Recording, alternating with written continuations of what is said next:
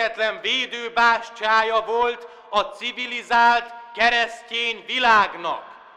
Most, midőn a pogány újra a napnyugat szívében dobzódik, s fertelmeskedik, itt az idő, hogy megújítsuk e millenniumi szövetséget. Elküldöm hát bandériumomat a Szent Kereszt seregébe, hogy karunk s hitünk erejével zabolázzuk meg a gonoszt, s vívjuk ki a jóknak az örök igazságot. Az erő velünk van!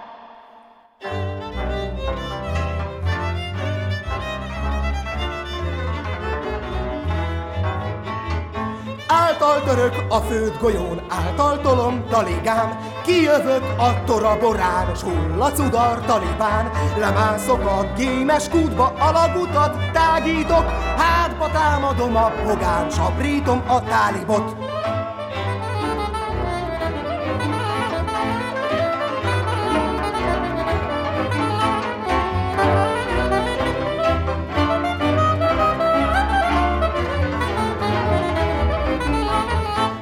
Iszonyatos öldöklés lesz, gonoszokkal nincs alkum, Robban lejárt babkonzerven pörög, kolbász nuncsakum. Sej a végső győzelemig, tapottat se tágítok, Hátba támadom a pogán, saprítom a tálibot.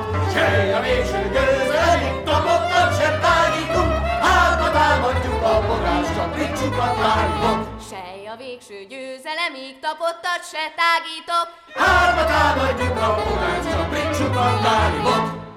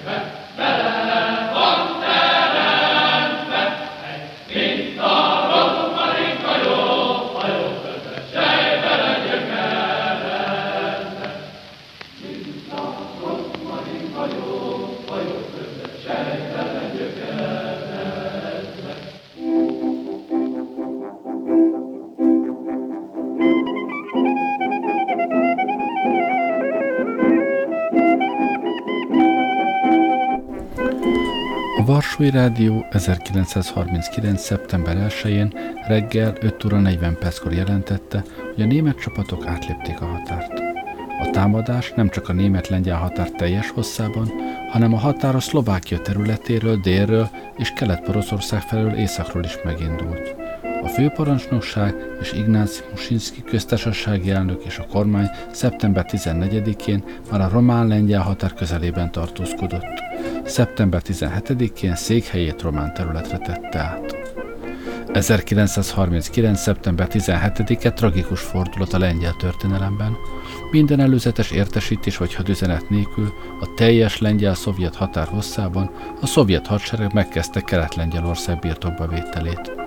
A szovjet hadsereg néhány nap alatt elérte tervezett célját, mintegy 250-300 ezer hadifoglyot ejtett, azonnal elhúzolta a helyi közigazgatás képviselőit, letartóztatta az értelmiséget, lengyel ellenes ukrán és belorusz nacionalistáknak adta át a telepet.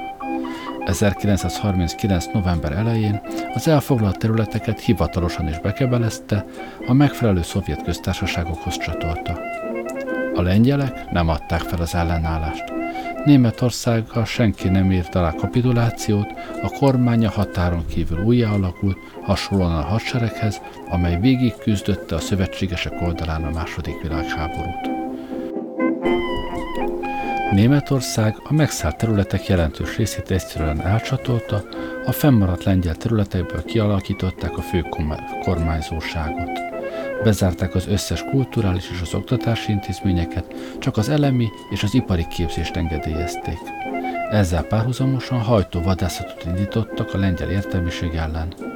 Már a német katonai közigazgatás elkezdte a lengyele, elsősorban a lengyel zsidók tömeges áttelepítését a főkormányzóság területére, illetve a zsidóságot kijelölt helyeken zsúfolták össze. Az ország második világháború alatti emberáldozata csak hazai földön megközelítette az 5,5 milliót. A szovjet közigazgatás automatikusan mindenkit szovjet állampolgárnak nyilvánított, és bármilyen ellenállás, szervezkedést, rendszer és szovjet ellenes bűncselekménynek minősített. Tragikusan végződött a szovjet fogságba esett lengyel tisztek és tiszthelyettesek sorsa is. A katonai esküjükhöz és a lengyel kormányhoz hű tiszteket 1940 májusában likvidálták. Katyin tömegsírja mintegy 25 ezer lengyel tiszt végső nyughelye lett.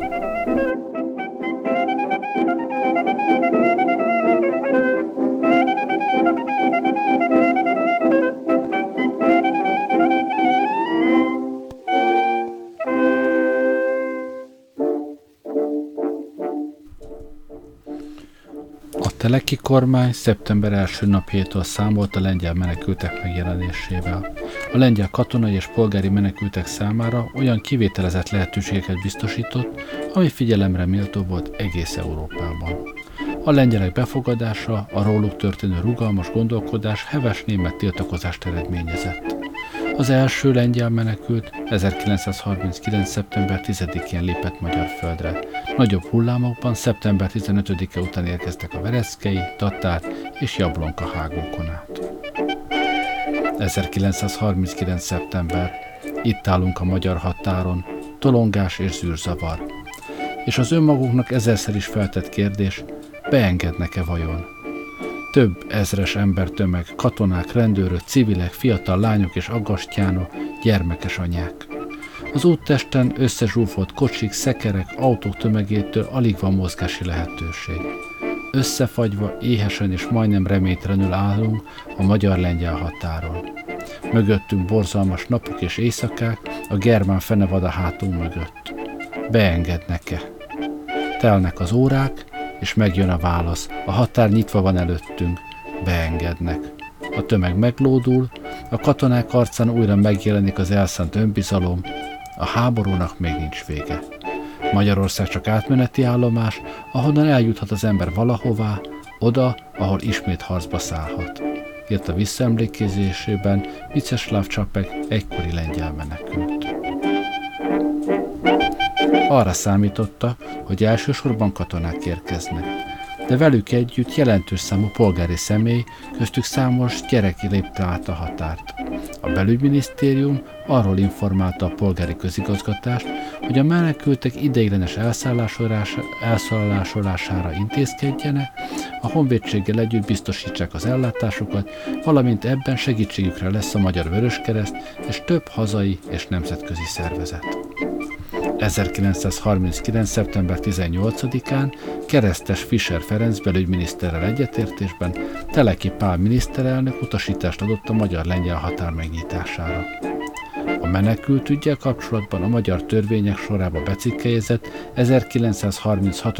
évi 30-as törvényt kívánták alkalmazni, amely az 1929-ben Genfben kötött megállapodáson alapult, és melyet Magyarország a Népszövetségbe történt belépése után írt alá.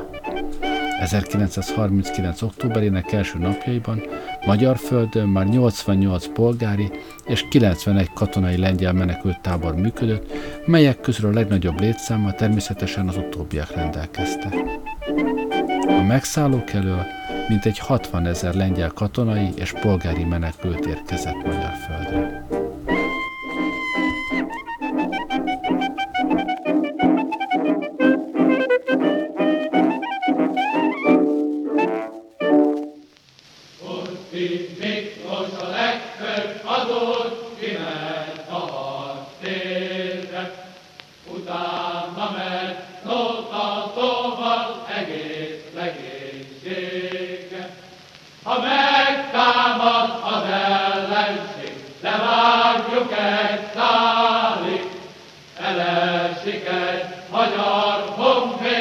nagységgazdá válik, Horti Miklós a legfőbb adót kiment a harcérre. 42-es rézágyóját most a földre. 42-es rézágyója szólja rám a földet, itt a csárdás kis angyal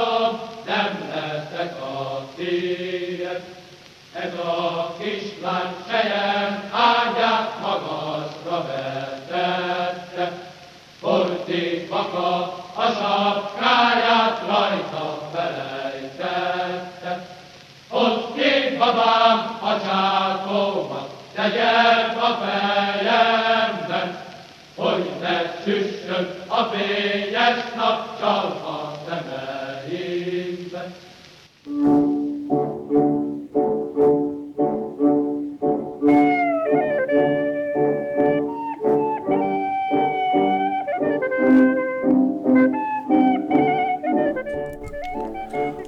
lengyel menekülteket magánházakban, bérelt panziókban és szállodákban helyezték el. A belügyminiszter a lengyel menekültügy országos irányítását dr. Antal József miniszteri tanácsosra, a belügyminisztérium 9. segélyezési és szociális osztályának vezetőjére bízta, akit később a lengyel menekültek apóna legfőbb védelmezőjüknek tekintettek. Antal József a minisztérium apparátusán belül 1938 óta foglalkozott menekültekkel, elsősorban az ugyancsak százezeres létszámot meghaladó erdélyi menekültek ügyeivel. Antal József 1945 után a koalíciós kormány újjáépítési minisztere lett. A belügyminisztérium ösztönzésére a Magyar-Lengyel Társaságok Szövetsége, amely a Magyar és a Nemzetközi Vörös Keresztel és más emberbaráti társasággal együtt megalakította a Magyar-Lengyel Menekültügyi Bizottságot 1939. szeptember 21-én, E bizottság munkájában részt vett a lengyel követség is. Külföldi segélyszervezeteken keresztül könnyen támogathatta anyagi és pénzügyi eszközökkel a lengyel kormány is. Megalakították a koordinációs bizottságot, mint a legfontosabb döntőszervezetet. A magyar földre érkezett külföldi segítséget a belügyminisztérium és a honvédelmi minisztérium rendelkezésére bocsájtották, ami kiegészítését jelentette a magyar állam támogatásának. A párját ritkító szívélyes fogadtatásról igen sok menekült is megemlékezett. Román Sziercovski százados visszaemlékezésében azt írta – Tiszta falvakon és városokon mentünk keresztül, s mindenütt, furcsa mód, mint hősöket üdvözöltek bennünket. Az út mindkét oldalán a tömegek éjjel Lengyelország felkiáltással köszöntöttek minket. Hasonló fogadtatásról számol be Jan Zajac egykori internát tiszt is. Voltak esetek, hogy a gyerekek kézen fogva álltak az útpatkán, ahol az autóink elhaladtak. Megállottak, s az út mentén felállott, terített asztalokhoz imitáltak minket. Városokon utaztunk keresztül, ahol étterem tulajdonosok egész kolbász fonatokat hoztak ki nekünk, és kérték, hogy vegyünk belőle. Meghívtak az étterembe, és kis hiány kényszerítettek, hogy étkezzünk. Szirti Zoltán szerint 60-ban is közügyé vált a menekültek fogadása. 1939. szeptember utolsó vasárnapján érkezett 60-ba az első lengyel menekült csoport, körülbelül 200 fő, amelynek zömét a katovicei postaigazgatóság személyzete alkotta. Vezetőjük Jan Szafarik igazgató volt. Ezzel a csoporttal érkezett 60-ba Gallas Leo, egy idősebb úr, a Lódzi vajdaság egyik starosztája, Blas Vadislav olajmérnök a feleségével, és a Poznani gimnázium igazgatója is, József Krozesznyi is. 60-ban azonnal összehívták az akkor még nagyközség előjáróságát, és a lengyel menekültek elhelyezése ügyben tárgyaltak. A segítség a legteljesebb társadalmi összefogással indult meg. Az egyszerű cukorgyári munkáscsaládtól 60 bárónő Hirs Albertnéig mindenki igyekezett segíteni. Sokan vállaltak egy-egy főt vagy családot vendégként, a bárónő például 20 menekültet helyezett el kastélyában, és fizette vendéglői ellátásokat. A legények, a katonák közös elhelyezésben részesülte az akkori Levente otthonban. A családosok és a nők város lakosságánál kaptak megfelelő szállást és ellátást. Tíz napig a lakosság teljesen önzetlenül látta el a menekülteket. A közvetlen, szervezetlen segítségnek néhány hétig igen nagy szerep jutott. A sátoralja újhely utcáin áthaladó menekülteket a gyerekek tejjel kínálták. A Rákóczi úton virágot és egyszerű élelmiszert adtak a katonáknak. A vasúton érkezőknek a lakosok itt is szőlőt, élelmiszert vittek az állomásra. A kis Zemplén megyei Szegi községben ugyancsak megtalálták a segítség módját. 1939 őszén az egyik délutánon nagy riadalmat keltett a falunkon végigvonuló lengyelek hosszú sora. Sátorolja új hely felől jöttek, Miskolc irányába igyekeztek. A lakosság hamar feltalálta magát. Elhatároztuk, hogy valamit teszünk a menekültekért. Az út mentén gyümölcsökkel teljel kínáltuk azokat, akik néhány percre megálltak. Nagyon szomorú látvány volt a lengyelek vonulása, írta visszaemlékezésében Sárosi Erzsébet. Ötletben nem volt hiány. A Bánréve községbe érkező lengyel repülőeség katonáit a helység határában vendégelték meg. Egerben a szőlőből kasóban vitték a gyümölcsöt a lengyel laktanyába. A magyar határterületen a szlovák lakosok, épp úgy, mint a magyarok, szívélyesen fogadtak minket, írta Eugénius Ertelt. Együtt éreztek velünk, hazánknak ebben a súlyos percében. Étellel, gyümölcsökkel kínáltak minket, ahol csak tudtak, szállást is adtak nekünk, sőt szívesen elfogadták és kicserélték a mi pénzünket pengőre. Én nyolc napon át nem ettem szinte semmit, mivel nem volt erre idő. A határátlépés után kaptam körülbelül két kiló szőlőt, amelyet szétoszthattam a kollégáim között, akik nem kaptak semmit. Én viszont megbetegedtem, hány ingerem támas gyomorfájást kaptam. Már azt gondoltam, hogy nem fogok tudni tovább menni de másnap jobban lettem, mert erős rumostát ittam, amelyet a helyi kocsmárostól kaptam. Csak három nap múlva tértem magamhoz, s tért vissza megfelelő egészségem. Teherautókon utaztunk tovább, teljes katonai felszerelésünkkel együtt Beregszászra, ahol letettük a fegyvert, az ötödik páncélos ezrede, ezred tüzérei pedig sírta, amikor átadták az ágyukat. Megérkeztünk Kassára, ahol személyvonatra raktak minket, és Budapesten át a nagykanizsai lengyel menekült és katonai táborba utaztunk.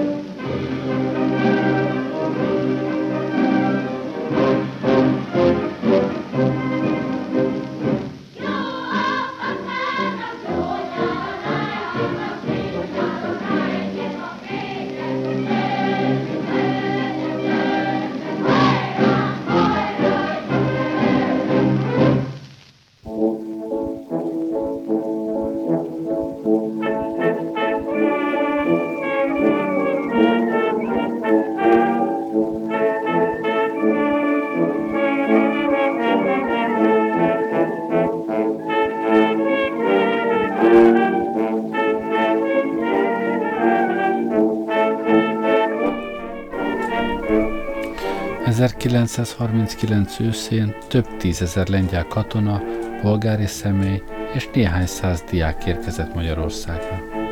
A magyar hatóságoknak és a menekültek képviselőinek egyaránt érdekük volt, hogy a lengyel gyerekeknek mielőbb megadják a tanulás lehetőségét. A lehetőségek mérlegelése után Balaton-Zamárdiban létesítették az első nagy diáklác létszámot befogadó középiskolát. A forrásokból tudjuk, hogy több helységben, ahol menekült táborok voltak, például a Hévizen, Nagykadizsán, Zalaszendróton, Érsekkéjén, Erdély, Egerben és Kiskulnacházán középiskolai osztályokat és elemi iskolákat szerveztek. Hazánkban az iskoláskorú lengyel gyermekek tanulását összesen 27 elemi iskola tette lehetővé. A középiskolai oktatás központja az 1940-41-es tanévtől Balatonboglár lett. Ma már történelmi tény, hogy a második világháború idején Európában Balatonbogláron működött az egyetlen lengyel nyelven oktató, teljes felmenő osztályokkal rendelkező lengyel gimnázium és liceum. 1940 nyarán az első oktatási év végén érlelődött meg az a gondolat, hogy a lengyel középiskolás diákoknak iskolai központot kellene létesíteni, ahol az ország különböző táboraiban élő fiatalok elkezdhetik vagy folytathatják tanulmányaikat. Varga Béla, Bolgá, Boglári plébános, Adamec Elemér községi főjegyző és Antal József belügyminisztérium osztályvezető együttműködésének eredményeképpen a lengyel és a lengyel iskolaügyet is segítő magyar társadalmi hivatalos szervek támogatásával Balatonbogláron lengyel ifjúsági tábor, azon belül lengyel gimnázium és líceum, továbbá internátus létesült. A helyben a szüleikkel lakó diákok, mint extremisták, bejárók látogatták az órákat, szállást és ételt nem kaptak. A Balatonboglári Gimnázium és Líceum oktató-nevelő munkájának rövid időn belül országos híre lett. Ez érthető is, hiszen kiváló tanárok dolgoztak együtt a Balaton partján. A tantárgyakat szaktanárok tanították, fizikai, kémiai, biológiai szertárak és szaktantermek segítették az oktatást, iskolai könyvtár, sportpálya és a tanulók rendelkezésére állt. Az Amárdihoz hasonlóan Balatonbogláron is irodalmi színpadot, ének és táncegyüttes, zenekart, kórus szervezte, emellett sportkörök, labdajátékok, fizisportok is alakultak. A Balatonboglári Lengyel Gimnázium és Líceum addig békés életét az 1944. március 19-i német megszállás gyökeresen megváltoztatta. Egy nap és egy éjszaka a tanárok valamennyi diákot levizsgáztatták, és mindenki megkapta az évvégi bizonyítványt. A várható letartóztatások letartóztatásokat és deportálásokat elkerülendő az ifjúsági tábor feloszlott. A diákok tanárai vezetésével különböző helységekben, gazdaságokban húzódtak meg, sok gyerek ismerősöknél tanált menedéket. A tanárok egy része visszatért eredeti táborába, vagy barátoknál bujkált. A tanárok és a diákok egy része azonban német kézre, majd a Ravensbrücki, Buchenwaldi vagy Mauthauseni koncentrációs táborokba került. A háború után a lengyel elemi és középiskolás diákok visszatértek egykori lakóhelyükre.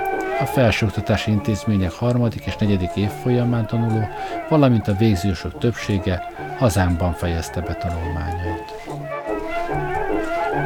A lengyelek iránti rokonszem nem maradt viszonzatlan. A menekültek figyelmesek voltak ismerőseikkel és előjáróikkal.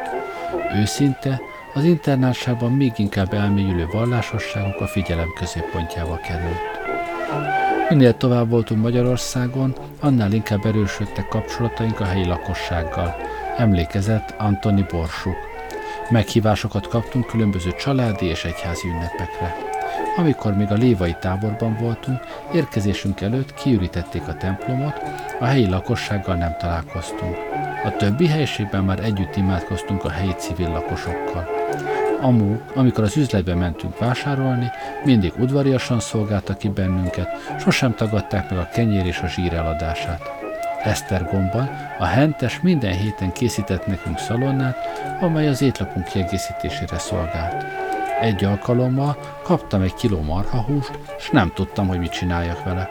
Egy magyar nő készített belőle húslevest, kiegészítve a saját tésztájával, és a szolgálójával elküldte nekem a táborba.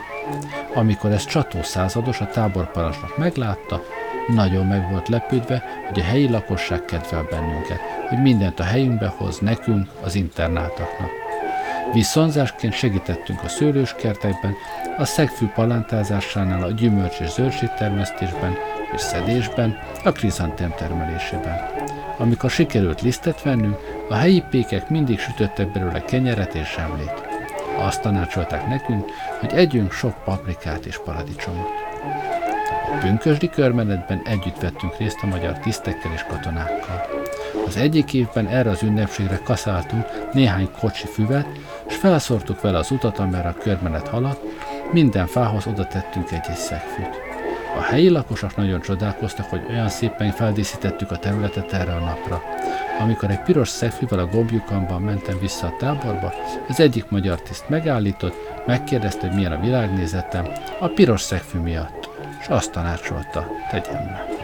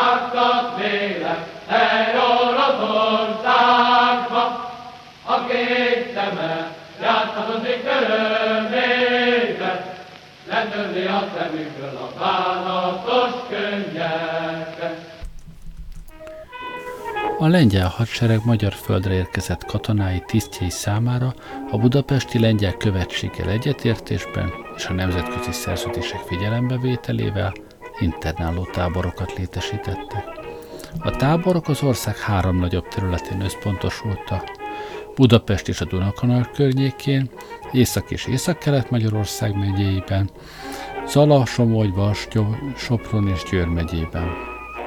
Sok kislét számú polgári tábor létesült a Kalocsai járásban, a Balatonmenti községekben és a Dunakanyarban. A katonai személyeket a fennálló rendelkezések értelmében internálták, és katonai őrséggel ellátott, elkülönített helyen szállásolták el őket. A polgári személyek időszakos ellenőrzés alatt állta, korabeli szóval élve polgári menekültek voltak. A menekültek iránt megnyilvánuló, helyenként tüntető együttérzés arra késztette a hatóságokat, hogy intézményesen szabályozzák velük szemben megengedett bánásmódot. A tábori élet a magyar katonai hatóságokkal való összeütközések ellenére változatlan maradt. Jó példa volt erre többek között Eger. A tábor lakói a városban és a környéken töltötték idejük egy részét. Ebéd után Baroszki főhadnaggyal együtt sétáltam a Miskolc felé vívő úton. Felnémetre mentünk, megnéztük a helyi templomot, aztán megpihentünk az itteni zsidó üzletecskében, bort ittunk, majd almát tettünk. Személyenként 17 fillért fizettünk. Az itteni zsidók érdekes németes hangsúlyjal beszélnek, Este nálam volt vacsora után Mialevski úr, bor, vörösbort ittunk. Írta vissza emlékezésében Tadeusz Lachovski Csiháhovic ezredes. Egerben egy internát tisztnek egy átlagos napja következőképpen telt el. Reggel 9 órakor a katedrálisban, az Isten tisztelet után a Budapest felé úton dr. Vigerovszki Csihalevszki urakkal és Prudel tüzérszázadossal sétáltam. Megnéztük a városon kívül Szent Lajos templomot. Visszafelé jövet elbeszélgettünk egy magyarral, aki orosz fogságban volt. Megebédeltünk, visszatértem a kórházba, ahol kezelés alatt állok. Majd felkeresett a várból, Poplevski ezredes. Ebéd után újra sétáltam a városban, mert gyönyörű volt az idő. Este a minoritáknál voltam Isten tiszteleten. Aztán a kávéházban beszélgettem Kulcsicki ezredessel és Golasevski alezredessel. A kéményseprőben paprikást tettünk. Itt találkoztam Brezecski mérnökkel, majd este 9 órakor visszatértem a kórházba. Az egész tiszti táborban karácsony napján ebédre pácolt volt. Nálunk volt Pisel ezredes, a 19. könnyű ezred parancsnoka, aki 6 hetet a megszállt Krakóban töltött. Este a téren felállított fenyőfán meggyújtottuk a gyertyákat, karácsonyi énekeket énekeltünk, volt ünnepi beszéd is. A táborparancsnok felesége a tiszteknek bombont, a legénységi állományoknak csomagot ajándékozott. Az egri táborban az óév búcsúztatása is ünnepélyes volt. A tisztekkel együtt 10 óra 45 perckor kezdődő szentmisen voltam a minoritáknál. A mi tiszti kórusunk oly magasztosan énekelte a karácsonyi énekeket, hogy a régi szép időkre emlékezve könyszökött a szemünkbe. Isten tisztelet után civilbe öltöztem. Este 5 órakor a tábori kápolnában voltam Isten tisztelesten. Este Lachovski Csehovic ezredes felkereste a helyőrségi kórházban levő ismerőseit, és együtt búcsúztatták az évet. Az ezredes ezúttal nem tért vissza szállására, a kórházban éjszakázott. A táborparancsnokság és az internátok korrekt kapcsolatára utal Klajvik Nándor visszaemlékezése is. Közel laktunk a letkési laktanyához, így nagyon sokat megfordultam közöttük. A letkési laktanyában elszállásolt lengyel katonák nagyon megbarátkoztak a község lakosaival. Rendszeresen kijártak a községbe, és szinte nem volt olyan család, amelynek ne lett volna egy-két lengyelje. Étellel, itallal várták a családok este felé lengyel vendégeiket. Hozzánk is bejárt két lengyel katona. A laktanya őrséget magyar katonák adta, de ezek inkább csak a lengyelekről való gondoskodást és nyugalmukat biztosította, mozgásukban a lengyel katonákat nem korlátozták. A visszaemlékezések azt is bizonyítják, hogy a táborparancsnok személye és embersége meghatározó volt a tábori élet kialakulásában. A Visegrádi táborban kezdetben egy olyan százados volt a táborparancsnok, aki általában nem tanúsított példaadó jó indulatot a lengyelekkel szemben, és sok kellemetlenséget és gondot okozott, írta Rodolf Klemenski. A századost egy tényleges szolgálatra behívott tartalékos főhadnagy váltotta fel, vele már könnyebben meg tudtunk egyezni. Általában magánházaknál laktunk. Én és kb. 40 tiszt egy újságíró panzióban laktunk, a konyhát magyar személyzet vezette. A városban, egyenruhában korlátlan ideig tartózkodhattunk.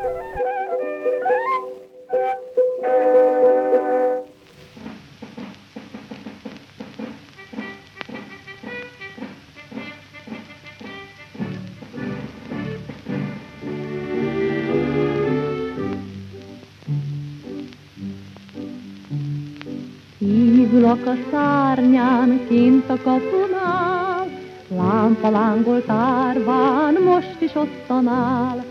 Szívembe zárnak két karom, A lámpás égne a falon, Mint akkor angyalom, Én édes angyalom.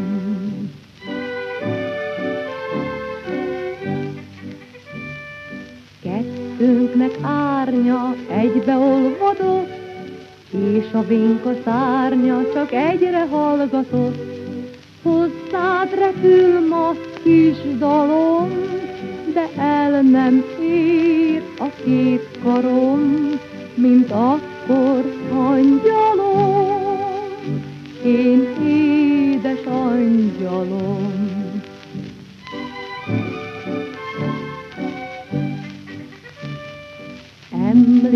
Emlékezel még, drága kedvesem, Trombitált az őrség, én szerelmesem. Miért is csitult el halk dalom, Be kellett volna vallanom, Szeretlek, angyalom, Én édes angyalom.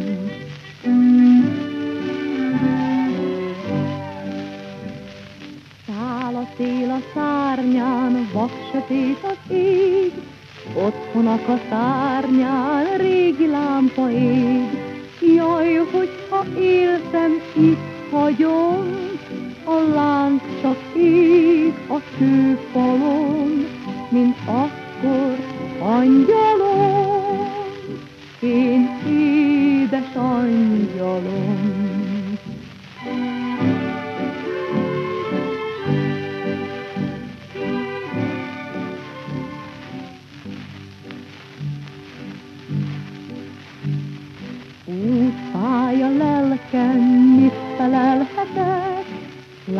Lámpafény szerelmem, mindig ott leszek. Távol boríthat sírhalom, Örökre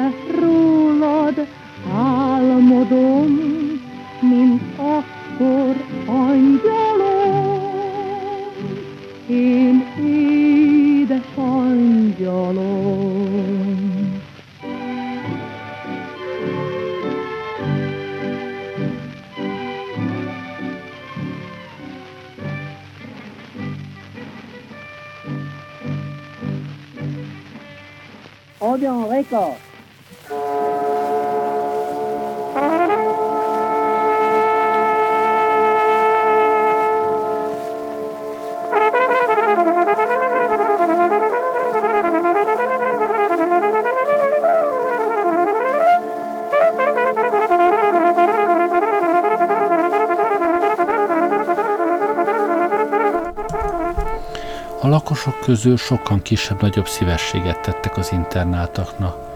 Ebben az időben ennek igen nagy jelentősége volt, hiszen a menekültek folyamatosan érezhették a lakosság jó indulatát. Böhönye község jegyzője, dr. Komáromi István szerint a községben nagy számmal élő lengyel menekültek és a lakosság között szép barátság alakult ki. Alig emlékszem kellemetlenségekre, mert lengyel barátaink nagyon alkalmazkodta, nagy hálával viseltettek az őket szeretettel, baráti megbecsüléssel befogadó magyar lakossággal szemben. Murakeresztúron, Letkésen, Nagykanizsán és Nagycenken, valamint több más városban és községben a szellemi foglalkozásúak is hamar összebarátkoztak a lengyelekkel. Szirti Zoltán úgy jellemezte a 60-ban elhelyezett menekülteket, hogy hamar beilleszkedtek a közösség életébe, megszokták a helyi viszonyokat, s részt vettek a különböző rendezvényeken. Akkoriban heves községben lakó lengyelekre Gacsó Lászlóné 35 év után így emlékezett. Nagyon kedves emlék a családomnak az 1939 évi karácsony és szilveszter, amelyet a lengyelekkel itt, tölt, amelyet a lengyelekkel itt töltöttünk. Kedvesek voltak, udvariasak, községünkben mindenki barátként fogadta őket, igazi magyaros vendégszeretettel. Szillaba Lászlóné szerint a szó valódi értelmében testvér, testvérként érzett az egész falu a lengyelekkel. A barátság napról napra erősödött, érezték, hogy mi magyarok a hazájuktól, családjuktól távol szakadt lengyel emberekkel érzünk, így ők is bizalmasak voltak hozzánk. Esztergomban, ahol több száz fős katonai tábor működött, néhány esetben a lengyel menekültek összejöveteleket szervezte, meghitt baráti környezetben találkoztak magyar ismerőseikkel, köztük dr. Eter Jenő polgármesterrel. 1940-ben volt az a nevezetes lengyel karácsonyest, amelyen azokat a városi vezetőket látták vendégül, akik a legtöbbet tették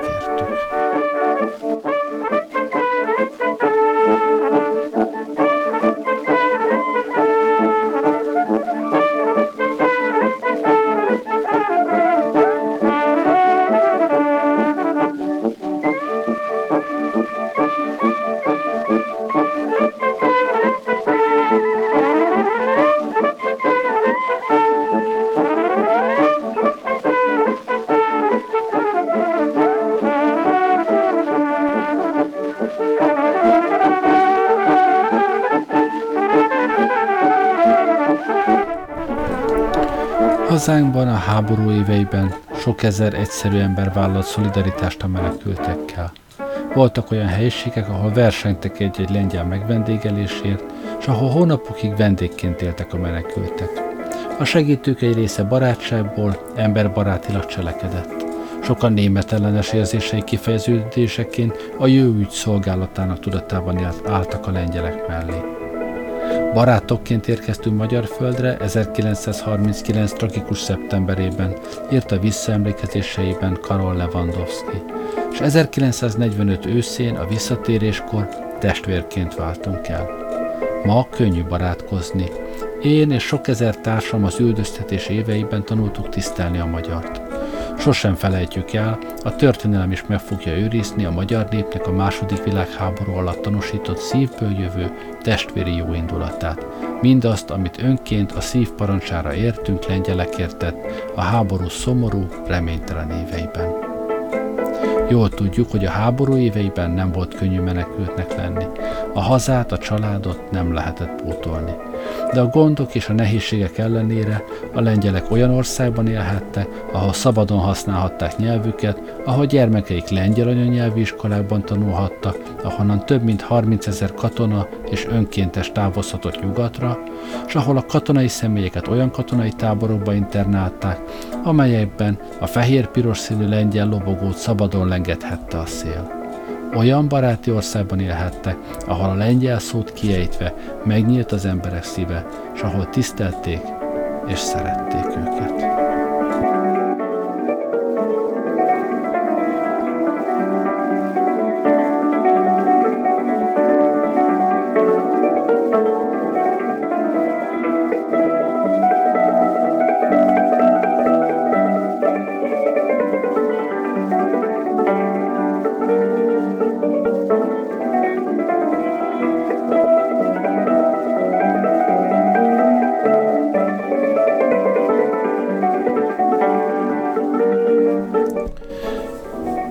Kezelte a hortista Magyarország a menekülteket háború idején, szükölködésben, miután 41-től már Magyarország is hadban állt, egészen a német megszállásig, sőt, még azután is nagyon sok lengyel itt Magyarországon szabadult fel. Hát csak ezt akartam elmesélni nektek. Okulásul. Köszönöm, hogy velem voltatok ma este. Jó éjszakát kívánok. Gerlei Rádiózott.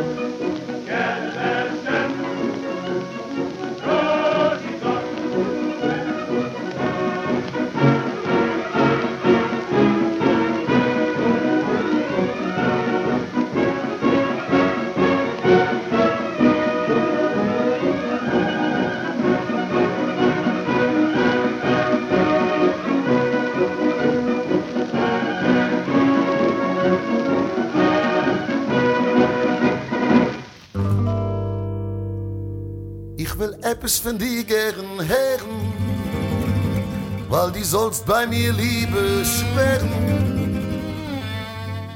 in wenn die hingst dich zu bissler hast hinerische fiesler so geht du ab mir nicht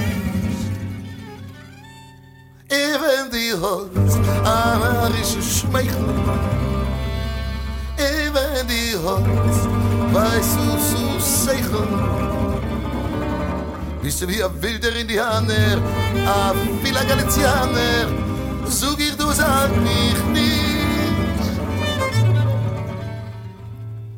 Weil bei mir bist du Scheine, bei mir hast du Reine, bei mir bist du eine Eufge, Herze, meine Dusche, meine Lube, meine Süße, meine, bei mir bist du Gitt, bei mir hast du die